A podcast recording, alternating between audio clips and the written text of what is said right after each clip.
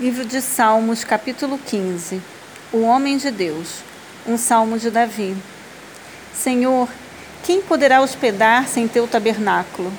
Quem há de morar no teu santo monte?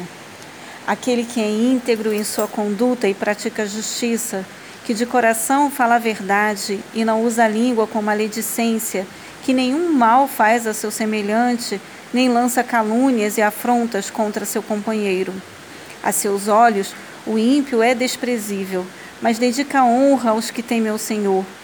Mantém a palavra empenhada, é, é mesmo saindo prejudicado, não volta atrás. Não empresta seu dinheiro com usura, nem aceita suborno contra o inocente. Quem assim conduz sua vida caminhará seguro e em paz.